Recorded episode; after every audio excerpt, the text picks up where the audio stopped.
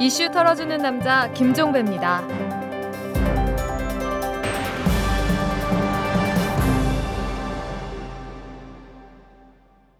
5월 2일 수요일에 보내드리는 이탈남입니다.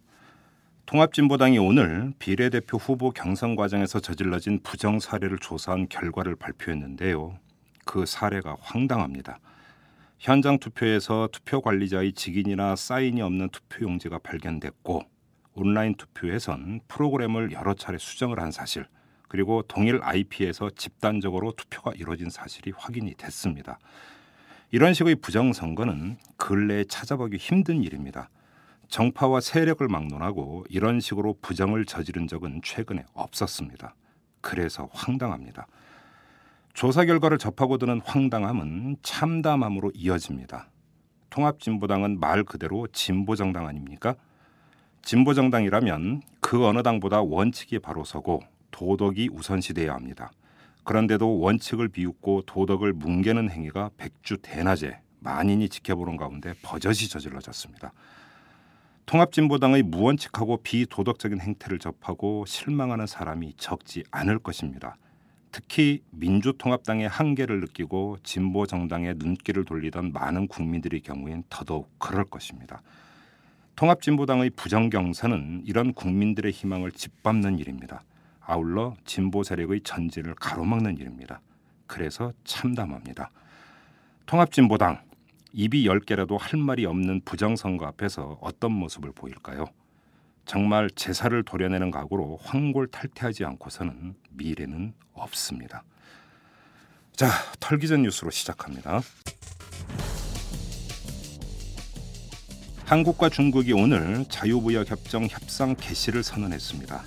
양국은 사전 실무 협의에서 1단계 예비 협상을 갖고 협상 대상 상품을 초민감, 민감, 일반 품목으로 분류하기로 합의를 했는데요. 초민감 상품은 한국의 경우에는 농축수산물, 중국의 경우에는 지적재산권 등입니다. 이후 2단계 본 협상에서는 초민감 품목은 상당수 협상 대상에서 제외하고 나머지 초민감과 민감, 일반 품목을 대상으로 관세 철폐 폭과 시한 등의 협상을 진행하게 되는 건데요. 글쎄요 초민감 상품에 한국의 농축산물이 포함이 되어 있다고는 합니다만 농민 이마에 겹주름이 생기는 일은 그래도 피할 수가 없을 것 같습니다.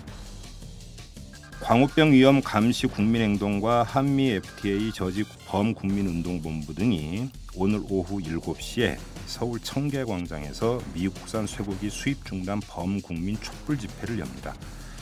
이들은 정부가 2008년 광우병 발생 시에 수입을 중단을 하고 전수조사를 시행하겠다고 했지만 약속을 지키지 않고 있다고 비판을 했고요. 정부는 미국산 쇠고기 수입과 유통을 즉각 중단하고 검역 중단 조치조차 못하는 원인인 미국과 쇠고기 수입 위생 조건을 재협상해야 한다. 이렇게 요구를 하고 있습니다. 이미 어제 전해드렸죠. 촛불이 몇 개나 켜질까요? 파이시티 측으로부터 인허가 청탁과 함께 거액의 금품을 수수한 혐의를 받고 있는 박영준 전 지식경제부 차관이 오늘 검찰에 출석을 했습니다. 오늘 오전 9시 50분경에 서울 서초동 대검 청사에 나온 박 전 차관은 성실히 검찰 조사에 임하겠다 이렇게 말을 했고요.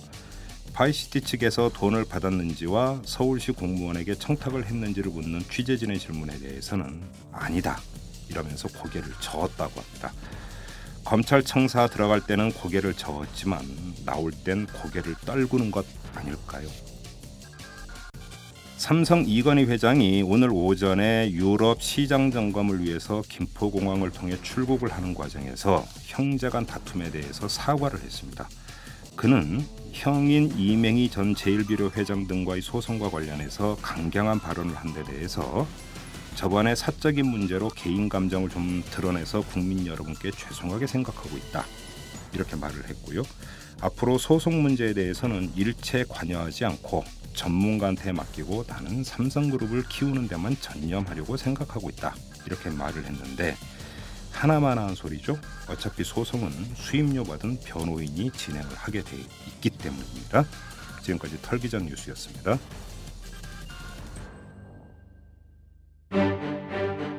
보고 싶은 것만 볼 것인가? 진실을 똑바로 볼 것인가? 장하준 한국 경제의 불편한 진실을 열다. 무엇을 선택할 것인가? 장하준의 명쾌한 한국 경제 해법. 무엇을 선택할 것인가? 도서출판 부키. 강탈계산 정수재단 국민에게 돌려주라. 신문간에 볼모삼는 정수재단 각성하라. 정수 장학회가 100% 소유하고 있습니다. 그것은 국가기관에서 강제 헌납했다라고 분명히 확인하는 일입니다. 따라서 박근혜 위원장은 부산일보와 정수장학회를 부산 시민에게 환원하고 그리고 지금 사업 중인이 언론, 언론의 정상화를 위해서 어, 발 뻗고 나서는 것이 그의 말을 지키는 생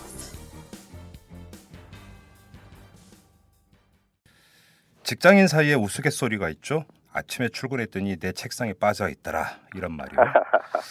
이 우스갯소리가 현실이 됐습니다. 이 다른 데도 아니고 언론사에서 다른 사람도 아니고 편집국장의 책상과 의자를 밤사이에 빼버렸습니다. 부산일보사가 이정호 편집국장의 책상과 의자를 드러내버린 건데요. 도대체 그동안 무슨 일이 있었기에 이런 황당한 일이 벌어졌는지 궁금합니다. 부산일보의 이정호 편집국장을 직접 연결해서 얘기 들어보도록 하겠습니다. 저 국장님 안녕하세요. 네, 안녕하세요. 이정호입니다. 네, 좀 전에 제가 이렇게 말씀드리는데 이렇게 웃으시던데 허탈한 웃음이신가요? 아니, 같은 이야기를 그, 그날 아침에 저 후배 부장들하고도 이야기를 했거든요. 아, 그렇습니까? 웃으면서. 예. 지금 그 국장님 전화로 연결을 하고 있는데 이게 지금 핸드폰이죠? 네, 그렇습니다. 뭐 이 전화선까지 끊어버렸다면서요? 예, 지난해 12월 그 처음 징계를 했을 때, 예. 그 징계 상태니까 어, 업무할 수 없다면서 사내 그 일반 전화 네. 그 끊고 그 업무용 컴퓨터를 회수해 가버렸습니다. 그래요. 지금 저희가 알고 있기로는 4월 30일 밤에 책상과 네. 의자를 치워버렸다고 이제 그 얘기를 들었는데 그 전에 이제 그 지금 국장님이 말씀하신 대로 뭐 전화라든지 그러니까 이런 것들은 단지 또 빼버렸던 상태였고 요번에 아예 책상과 의자까지 치워버린 거잖아요. 네네. 그런데 도대체 왜 이런 일이 벌어지는 겁니까? 이유가 뭔가요? 글쎄요, 그 제가 생각해 보기로는 네, 어 아무튼 이정호를 편집국장 자리에서 네, 그 빼내야 된다. 벗어나게 해야 된다, 네. 배제해야 한다, 아마 이런 의지가 굉장히 강한 것 같습니다. 그래요. 지금 하나 차근차근 좀 짚어보죠. 우리 그 애청자 여러분들의 좀 이해를 돕기 위해서 지난해 12월에 일단 그 징계가 있었다고 말씀을 했었는데 국장님께서 이때 징계라고 하는 게 어떤 사유로 어떤 내용의 징계였던 건가요?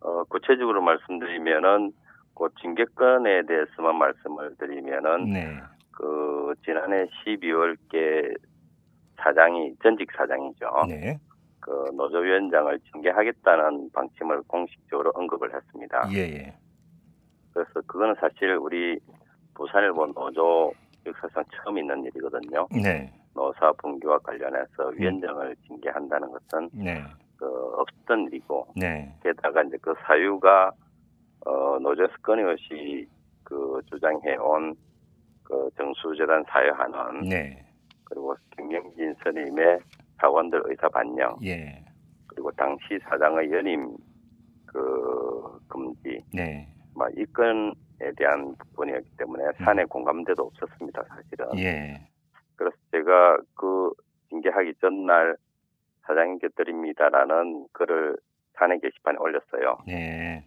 이런저러한 사유로 부당하다. 음흠. 그런 거 올렸었고 그 다음 주에 그 노조하고 언노련 예, 전국 언노련에서 서울에서 정수재단 사회하는 을 요구하는 공식적인 기자회견을 가졌습니다. 예, 그때 저희도 그 노조위원장을 그 인터뷰한 적이 있었습니다. 아 맞습니까? 예, 예. 예, 그래서 그게 7일 날 있었는데요. 네, 저는 이것이 어쨌든 사내 문제이긴 하지만은 음, 그 언론의 공공성을 요구한 것이고 네, 그다음에 공개된 장소에서 또 언론들이라는 공식적인 단체와 같이 했기 때문에 예, 어, 독자의 알 권리 때문에 보도 가치가 있다. 음흠. 이렇게 해서 18일 날 다음 날 그 기사를 일명과 이명 기사로 올렸습니다. 네, 근데 이제 18일 날 그 과정에서 이제 문제가 된 거죠. 음. 음, 경영 차장을 비롯한 경영진은 기사를 빼라. 어. 아니면은 기사를 어, 반론을 반 정도 넣어라. 예. 제목을 바꿔라. 이런 식으로 하면서 한 신문 발행이 한 2시간 정도 지연이 됐습니다. 네. 그게 이제 결정적인 사유가 된 거죠. 음. 그 다음 예. 주 처음에 징계위원회 소집 통보가 왔습니다. 음. 그래요. 그래서 그럼 징계가 어떻게 내려진 겁니까? 어, 그때 징계가 대기, 네. 대기 발령. 그런, 네네, 예. 대기 발령 형식이죠. 어, 그래요. 그럼 대기 발령을 받으시고 국장님은 어떻게 대처를 하셨습니까? 저는 이 징계가 부당하다. 예. 왜냐하면 아시다시피 저희들 신문, 저, 단체 협약에는 네. 편집군 독립이 명시되어 있고 예. 경영진의 부당한 그 압력이나 음흠. 간섭에 대해서 거부할 그 권리가 있습니다. 편집권은. 그렇죠. 그래서 이거 이번 징계는 부당하다. 네. 그래서 그 징계를 따르지 않기로 하고 예. 다음 날 아침에 제가 출근하자마자 네. 그 부장 팀장을 다 모았어요. 어. 제작 회의하기 전에. 예. 그래서 사실은 이러저러하고 그 이런 징계를 어제 통보받았다. 음흠. 하지만 나는 부당하다고 생각하고 통상처럼 업무를 계속할 생각이다. 네. 여러분들이 생각이 어떤지 의논을 해서 음.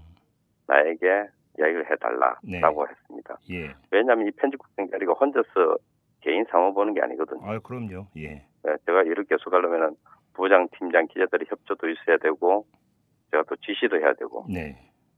나무라기도 해야 되는데 예. 그런 공 구성원들의 업무 협조가 없으면은 제가 혼자서 아무리 나오고 싶어도 그렇죠. 일을 계속 할 수 있으면 그렇게 했는데 그 부팀장들이 회의 끝에 자 그렇게 하기로 하겠습니다 하고 바로 이제 제작 회의를 시작했습니다. 네. 그렇게 해서 시작된 거죠. 어, 이제 그동안 계속 업무는 봐 오셨던 거잖아요. 네 그렇습니다. 그, 그 국장님께서 업무를 계속 보시는 동안에 그 회사 측에서 다시 제지라든지 이런 것들은 없었던 거고요. 사실 처음에는 출근 저지를 하겠다. 어. 뭐 이런저런 거 있었는데 물리적인 것은 아마 민심 여론 문제 때문에 아마 음. 못한 것 같아요. 그래요. 못하고 그 대신에 예. 법적으로 예. 저희 직무를 그 중지하게 해주세요 하는 가처분을 넣었습니다. 어. 법원에. 예, 예, 예. 그러니까 이제 이정호는 그 징계를 받아서 대기 상태에서 집에서 쉬어야 되는데 네. 계속 나와서 일을 하고 있다. 예. 그러니까 이걸 중지시켜 주세요. 하고 법원에 이제 가처분을 넣었는데요. 네. 그게 2월 초순에 어 그러니까 저는 이제 거기에 대응해서 근로자 지위 보전 가처분을 넣었죠. 아하. 예, 그 징계는 부당하니까 저를 계속 현주국장 일을 할 수 있게 해달라. 예. 그런데 그 통합해서 결정이 나왔는데 어, 법원에서는 그 본안 소송이 완료될 때까지는 네. 현주국장의 지위에 있음을 정한다. 이렇게 예. 했을 때 손을 들어줬습니다. 예. 그러니까 이제 업무를 보시는데 전혀 이제 뭐 법적인 권리들은 없어져 버린 상태고. 네, 그래서- 그렇죠. 예, 그래서 계속 이제 업무를 봐와 그러니까 봐오셨는데 저희가 지금 보도를 접하기로는 4월 중순에 또 징계가 또 있었었습니까? 국장님에 대해서? 예, 그러니까 사실 그 징계가 제가 이긴 부분이 이제 내용적인 부분도 있지만은 네. 그 징계 절차나 규정에 문제가 있었습니다. 음. 네, 지난해 그 하반기에 노사 분규가 있으면서 분쟁이 계속되면서 예. 회사가 그 사규에 있는 징계 규정을 몰래 고쳤어요. 아 그렇습니까? 예. 네, 그러니까 이제 원래는 그 징계위원의 3분의 2 출석에 3분의 2 찬성이었는데 예. 그 것을 이제 몰래 노조 동의를 받지 않고 그 과반 출석에 과반 찬성만 하면 되도록 했어요. 징계 규정을 완화를 해버린 거군요. 그러니까. 네, 그렇죠. 예. 그런데 그걸 노조에서 노동청에 제소하고 해서 예. 그 노동자의 그 좀 불리한 음흠. 불리하게 개정하면서 네. 노조의 동의를 받지 않은 것은 음. 위법이다. 음흠. 어, 이런 판정을 받았거든요. 네. 그런 상태에서 징계를 하니까 모든 징계가 이제 성립이 안 되는 거죠. 징계 규정 자체가 이제 문제가 있었다라고 판단을 한 거죠. 그러니까. 그렇죠. 예, 네, 예. 법원에서 그렇게 판단을 해줬는데 예. 그러니까 회사에서는 이제 그 고장난 징계 규정으로 해봐야 나중에 본안 소송에서 질게 뻔하니까 네. 앞에 징계는 취소하는 형식으로 하고 예. 다시 이제 형식을 바꿔가지고 예. 다시 징계를 또 다시 내린 겁니다. 4월달에. 아 그렇습니까? 사유는 그럼 똑같은 사유였습니까? 예, 거의 비슷합니다. 뭐 장사 명령 불복종 뭐, 예. 뭐 그다음에 뭐 불이행 뭐 그다음에 뭐 회사에 불이익을 주고 뭐 이런 내용들이죠. 어 그래요. 지금 일부 보도에 따르면 총선 기간 동안에 보도를 문제 삼았다는 이런 보도도 있던데 이건 어떻게 된 얘기입니까? 지금 징계 그 조사 보고서 예.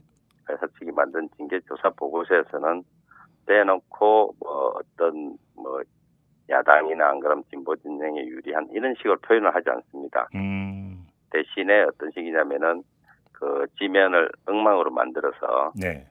신문 그 부수가 막 떨어지게 만들었다. 예. 아, 이런 논리를 가지고 사실상 이제 그 이야기죠. 아니 신문을 엉망으로 만들었는지 잘 만들었는지는 그건 주관적인 평가 아닙니까? 아, 그렇죠. 지금 객관적인 데이터 없이 그냥 일반적으로 그렇게 주장을 하고 있습니다. 예. 근데 그런 사유가 더 추가가 된 거고. 근데 실 내용은 여당의 그 별로 이롭지 않은 그런 기사가 생산된 걸 문제를 삼은 겁니까 그러면? 실질적인 징계 사유는 저는 그것이라고 봅니다. 어 그래요. 그렇게 판단하는 근거는 어떤 겁니까, 국장님? 어, 예를 들어서 지금 그 지난 2월달에 박근혜 전 이사장 예. 이제 어, 비대위원장이 그 동남권 신공항 문제 아하 예예 예. 예, 예, 재추진하겠다고 거론을 했거든요. 예. 그런데 저희들은 그것이 어떤 특정 지역에 대한 음흠. 어, 그 여론 어, 만들기 유형이 아닌가 아 어, 계속 문제를 좀 제기했던 편입니다. 왜냐하면 MB 시절 MB 정부 당시에도 음흠. 그렇게 했다가 결국 결론이 그 무산돼 버렸잖아요. 그렇죠. 예, 밀양 쪽으로 했다가 예, 예, 다시 예, 했는데 예, 예. 저희들은 이제 부산 쪽은 상당히 그에 대해서 아픈 기억이 있기 때문에 그렇죠.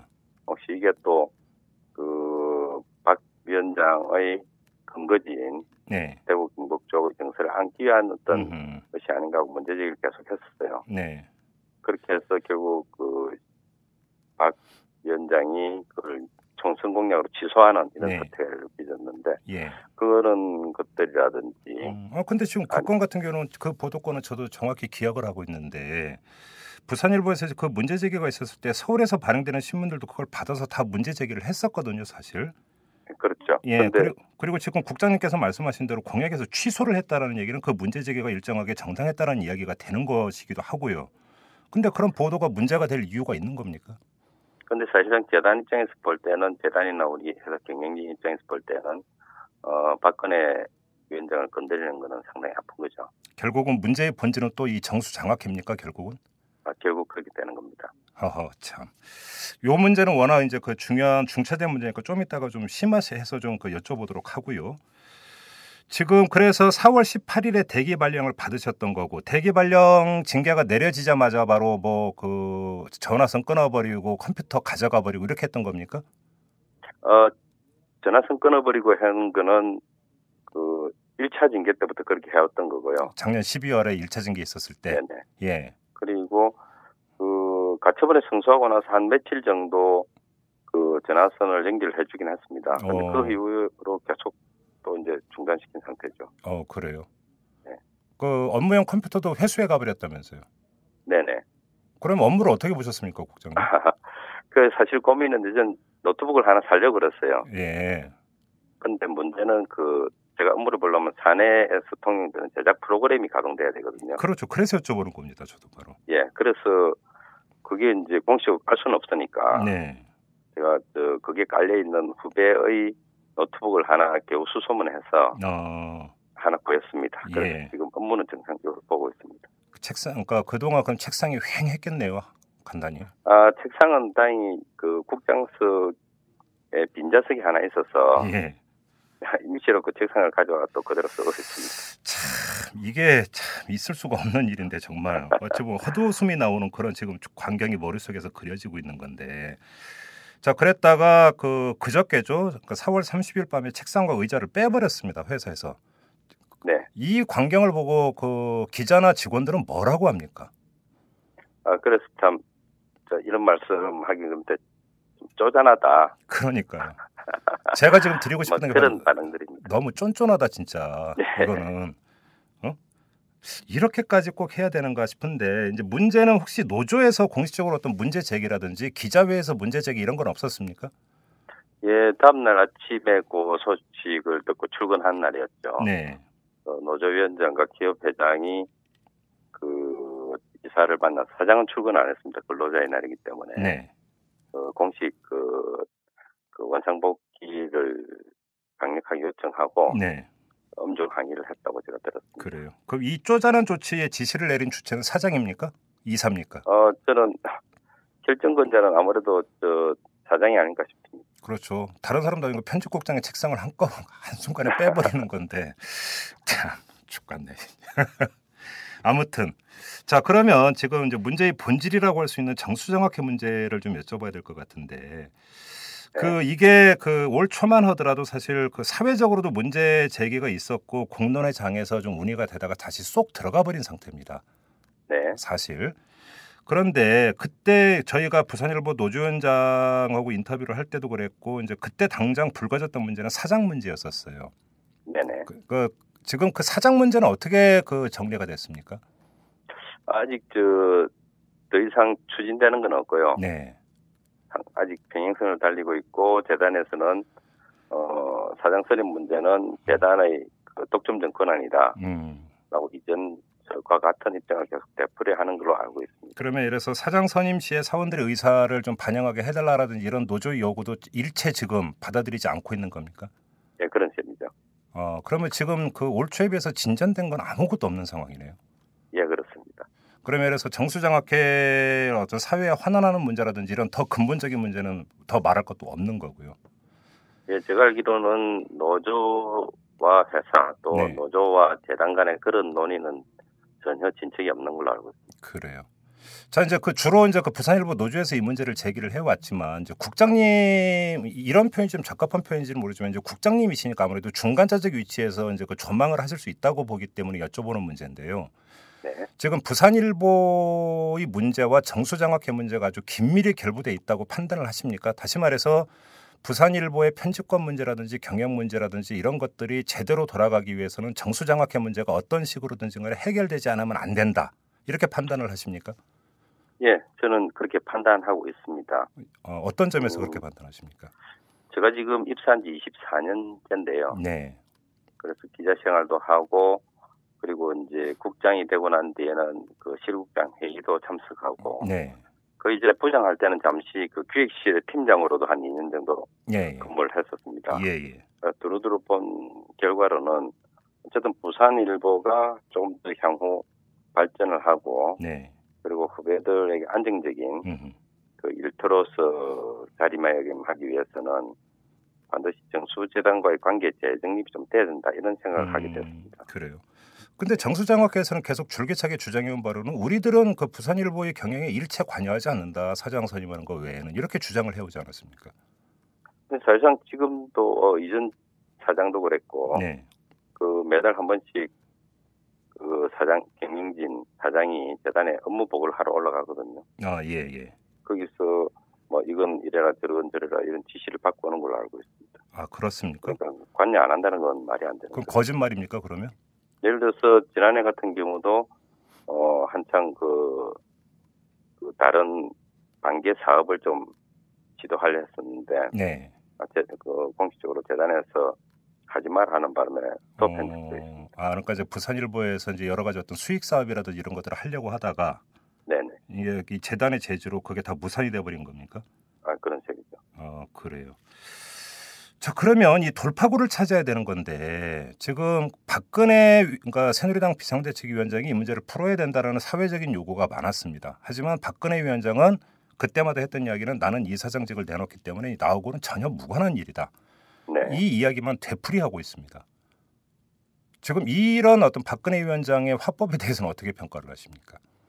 그 지금 현재로서는 정치인이기 때문에 네, 어, 실질적인 연관이 없다고 이야기를 하고 싶겠죠. 네, 법적으로도 사실 그렇고 하는데 예, 내용적으로 현실적으로는 그 연관성이 없을 수는 없는 부분이고요. 어떤 또 점에서요? 실제로 영향을 미칠 수 있는 부분이고 예, 무엇보다도 정수 장학, 장학회가 박근혜 이사 어, 전 이사장의 그 부모님 네. 그러니까 박정희 박정희 전 대통령 박정희 전 대통령 부부죠. 예. 이 예, 만든 것이기도 하니까 그렇죠.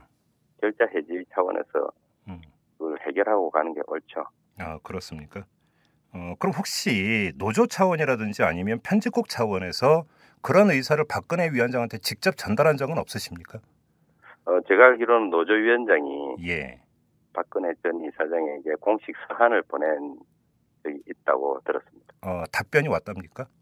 아, 답변은 못 받은 걸로 알고 있습니다. 그냥 무시당한 겁니까? 간단히 이야기를 하면. 아, 그게 아마 나는 모르는 일이라는 어떤 이런 그 입장과 맥을 같이 한다고 봐야 되겠죠. 어, 그래요. 그런데 사실 박근혜 위원장의 그 형식 논리 아닙니까? 나는 이 사장직에서 물러났기 그렇죠. 때문에 나하고는 무관하다. 이건 이제 형식 논리상으로는 사실 반박의 여지는 별로 없습니다. 문, 중요한 것은 그건 형식 논리고 실제로 예를 들어서 지금 정수장학 이사장이 이제 최필립 씨인가요? 그 이제 그. 관계의 문제라든지 거기서 이심전심으로 영향을 미칠 수 있는 그런 개연성 이런 것들이 지금 문제가 되는 건데 이런 것들을 그 입증해낼 수 있는 내지 방증해낼 수 있는 어떤 사례 이런 게 있습니까, 국장님? 어, 가장 가까이는 네. 제가 아까 그 어, 신공항 문제 네. 보도에 대한 어, 그 재단이나 아니면은 음흠. 그 회사 입장 네. 이런 것들이 간접적으로 전달이 됐었는데 예. 아주 구체적으로는 그 얼마 저 2월 달인가 한겨레 신문에서 네. 최필립 이사장을 인터뷰한 기사가 있어요. 예, 예. 그때 실었었습니다. 예, 예. 예, 예. 혹시 보셨는지 예, 모르겠는데 봤습니다. 거기 보면은 그 최필립 이사장이 박근혜 어, 위원장을 어떻게 생각하는지 네. 그리고 정수 장학회는 음. 어떤 역할을 해야 되는지 아주 적나라하게 잘 나와 있다고 봅니다. 아, 그래요. 네. 음. 근데 지금 그 기사를 못 본 그 애청자들도 상당히 많을 것 같으니까 잠깐 좀 설명을 해 주시겠습니까? 좀 그 심하게 하면은 네. 그, 그 인터뷰 기사에 보면은 그 박정희 전 대통령에 대해서 뭐 임금님 임금 이런 표현을 할 정도로 충성도가 예. 높았던 분이고요. 예. 그리고 어 혹시 이런 부산일보 사태 때문에 부산일보에 그리고 또 이제 그 박 위원장에게 유리하지 않은 상황이 어, 빚을 게 아닌가 음. 이래 물어봤는데 네. 그최 이사장 답변이 그렇습니다. 그것만 생각하면 밤에 잠이 안 온다. 어, 뭐 이런 정도 얘기를 했다고. 그래요. 그러면 이, 인터뷰. 이- 이걸 한번 여쭤보겠습니다. 지금 국장님께서도 잠깐 언급을 하셨지만 2월에 부산일보에서 그때 박근혜 위원장이 얘기했던 그때는 명칭이 동남권 신공항이 아니라 남북권 신공항이었던 거예요?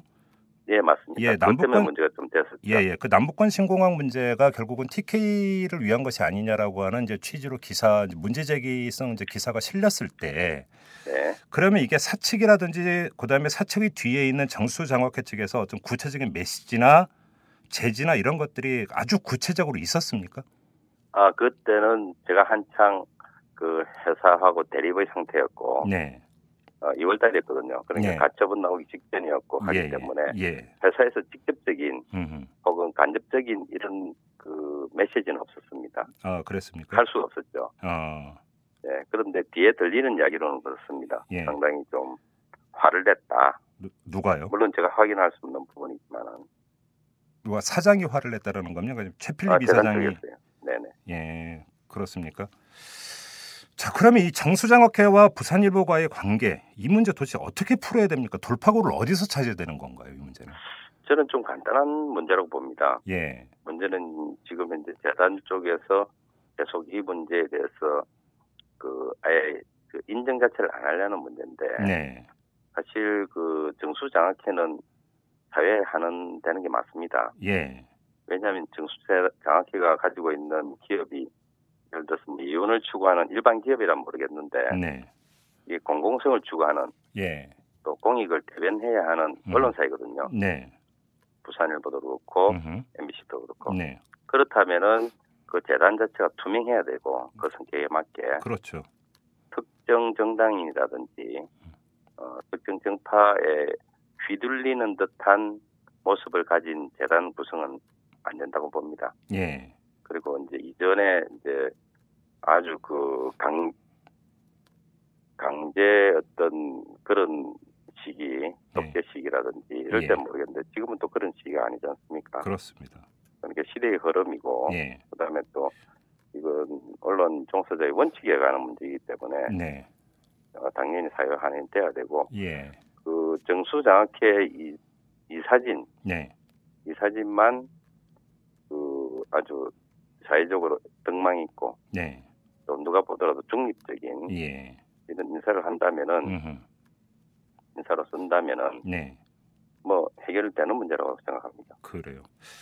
정수장학회 문제와 관련해서 하나만 좀 더 여쭤보겠습니다, 국장님. 그, 그 아까 네. 이제 한겨레 신문을 언급을 하셨는데요. 그 한겨레 신문에서도 보도한 바가 있었는데 정수장학회에서 이제 장학금을 받았던 사람들의 모임이 있지 않습니까? 두 개가 있는 걸로 알고 있는데 네. 이 모임이 이제 그 언론계 일각에서는 이것이 나중에 대선 국면에서 박근혜 위원장의 별동대 역할을 하는 게 아니냐라는 우려 섞인 전망이 나오고 있다라는 것이고요.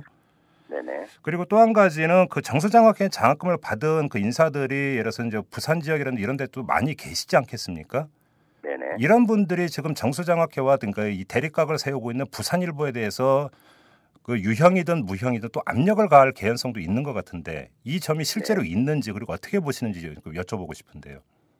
어제도 그 장학생들 모임인 청호회나 상청회가 있다는 얘기는 들었는데요. 예, 예. 그 실질적으로 정치라는 게 세력의 문제, 조직의 문제 아니겠습니까? 물론이죠. 예. 어, 그리고 그 이 조직은 아무래도 장학금의 수혜, 그렇죠. 어, 공여와 수혜의 관계이기 때문에 예. 상당히 좀 다른 조직에 비해서 좀 끈이 튼튼할 수 있다고 저는 생각을 합니다. 네, 네. 그래서 정치적으로 그 활용될 가능성이 좀 충분히 있다고 저는 판단을 하고 있고요. 예, 예. 대신에 지금 현재 부산일보와 정수장학회와의 어떤 지금 그 분쟁 부분에서 네. 직접적으로 나서거나 예. 어, 직접적으로 이름을 걸고 음흠. 그 단체 행동한다는 이런 사태는 없습니다. 아, 그렇습니까? 네네. 예, 예, 알겠습니다. 그 부산일보와 정소장학회 문제는 이 정도로 좀 적고요. 다른 각도에서 좀 국장님께 여쭤볼 게 있습니다. 지금 국장님의 책상이 하룻밤 사이에 빠져버렸습니다. 네. 그리고 또 서울에서 발행되는 한 신문 같은 경우는 광고 매출이 떨어진다는 이유로 국장을 자리에서 쫓아내 버렸습니다. 네. 언론계에서 지금 이런 일이 벌어지고 있습니다. 네. 이게 그 언론계에서 이런 일이 발생할 수가 있는 겁니까? 상식적으로 이게 말이 되는 얘기인가요? 어떻게 보십니까? 언론인으로서. 그 언론인으로서 아까도 제가 말씀드렸지만은 그 신문사나 방송사, 언론사는 그 일반 이윤 추구 기업이 아니고 네. 공공성을 예, 공익을 대변하는 기관입니다. 그렇습니다. 그런데 이전 그 97년 그 IMF 금융위기 이후로 네. 특히 이제 뉴미디어가 굉장히 급속도로 발달을 하면서 음, 특히 인쇄 매체, 네. 공중파도 마찬가지입니다만은 그 수익이 크게 떨어지면서 네. 사실 지금 그런 사태들이 좀 발생을 하고 있습니다. 음. 조금 전에 말씀하신 한 중앙지 같은 경우도 그 대표적이라고 볼 수 있겠지만 예, 은 예. 사실 대부분의 언론사들이 아마 마찬가지라고 생각합니다. 네. 경기 질감이라든지 한 그런 음. 수익 극대화 네. 그러다 보면 자연히 이제 편집권 문제, 음. 기자 정신의 문제는 왜곡되거나 위축 될 수밖에 없는 부분이죠. 네. 그래서 이번 부산일보도 이번 싸움에서 네. 제대로 위치를 자리 잡느냐 음. 아니냐가 상당히 음. 큰그 갈림길이라고 생각을 합니다. 좀 범위를 넓혀가지고 지금 보도 내지 편집에 바로 이제 그 포스트가 편집 신문 같은 경우는 편집국장이고 방송 같은 경우는 이제 보도 본부장 아니겠습니까? 네, 그런데 지금 신문에서 편집국장 두 분이 지금 전혀 진짜 그러니까 이해할 수 없는 이런 조치를 지금 당하고 있고 또 방송의 보도본부장은 이것이 그 사장의 거의 하수인이 돼가지고 오히려 방송을 엉뚱하게 만들고 있다라고 하는 노조 지금 뭐 방송사 노조들이 파업을 벌이고 있는데 오히려 좀 규탄의 대상이 되고 있습니다. 이 언론 전체가 너무 흔들리고 있고 뭔가 좀 중심축이 흔들리고 있는 것이 아닌가라는 이런 안타까움을 금할 수가 없는 건데 이런 정치적인 문제라든지 경영진에 의해서 휘둘리는 이 보도 편집의 포스트 이 문제가 방지되기 위해서 어떤 방안이 있을 수가 있을까요? 지금 부산일보 같은 경우는 편집국장이 지금 직선제로 선출이 되나요? 아 3인 추천제입니다. 아 그렇습니까? 국회에서 예. 네, 3명 추천이 되죠. 예. 그러면 이제 그 일각에서는 편집국장 직선제라든지 이런 이야기가 나오던데 내지 보도본부장 직선제 이런 게 하나의 대안이 될 수 있다고 보십니까, 국장님께서는? 작게 본다면은 예를 들어서 저 직선제가 도움이 될 수 있겠죠. 네. 저희들은 다행히 예. 그 3인 추천제지만은 다수 득표자가 지명되는 음. 왜냐하면 그러니까 임명권은 사장이 가지고 있으니까. 삼인 추천자라는 게 이제 그 지- 기자들이 세 명, 그러니까 복세 명으로 복수의 후보를 올리면 네, 그 가운데 사장이 한 명을 이제 그 임명을 하는 이런 구조로 말씀하시는 거죠. 예 그렇습니다. 예, 예. 그것도 도움이 되는 것은 그것이 단체백에 그 보장이 돼 있거든요. 네. 그 노, 노조와 회사가 음. 그 합의를 한 부분이기 때문에 네. 그리고 그에 따른 임기가 또 2년 보장이 됩니다. 예. 어, 제가 지금 어, 이렇게 회사와도 어, 싸울 수 있는 부분들은 그런 제도적 장치가 있다는 부분도 상당히 큰 그, 효력을 가집니다. 네. 그래서 타 언론사들도 직선제라든지 예. 그럼 추천제 같은 방식으로 한다면 아무래도 음. 정치권 독립에 도움 음. 그 큰 도움이 되겠죠. 네. 근데 임기까지 근데- 보장돼 있는데 이렇게 대기 발령 내리고 책상까지 빼버리지 않습니까? 그러니까요. 네. 가장 근본적으로는 또 결국은 돌아가면 이 마인드의 문제가 얘기가 안 될 수가 없는 건데 이건 참 그 마인드가 바뀌는 걸 기대한다라는 것은 참 감나무 밑에서 입 벌리고 있는 거 비슷한 게 아닌가 이렇게 말하면 좀 과장일까요? 아무튼 좀 그렇습니다. 좀 정책적인 부분도 상당히 크다고 봅니다. 음. 네, 예를 들어 정치 권력과 지금 언론에 위협이 되고 있는 것이 정치 권력과 자본 권력인데 그렇죠.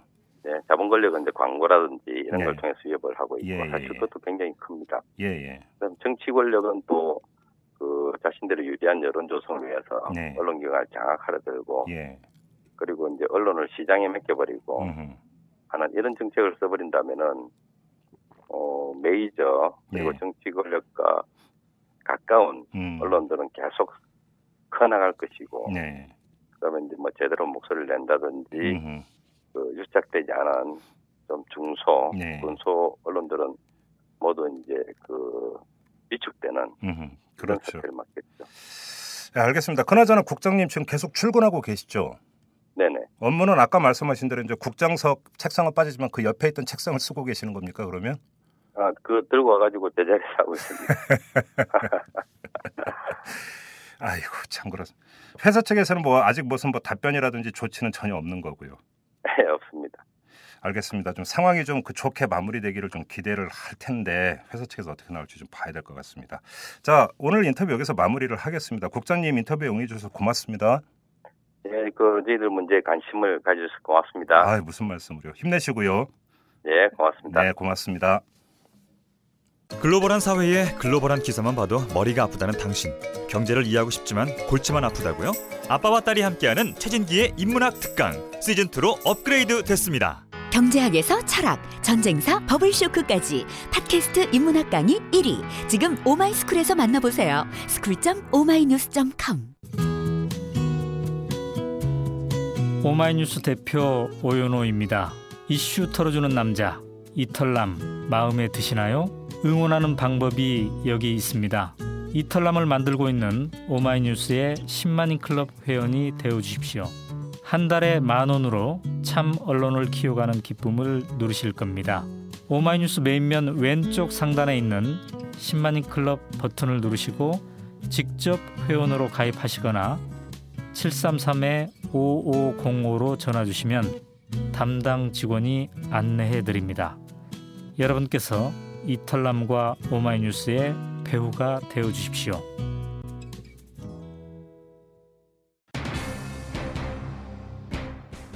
세상이 요상하게 돌아갈수록 더욱더 정도를 걷고 중심을 잡아야 하는 것이 언론사입니다.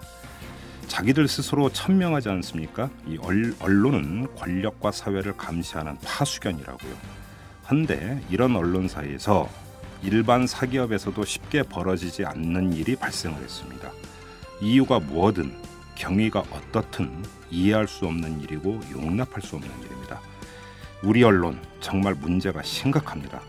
중심을 잃고 흐느적거리는 모습이 너무 심할 정도입니다. 제발 중심을 잡기 바랍니다. 이만 마치겠습니다. 지금까지 이탈남 김종배였습니다.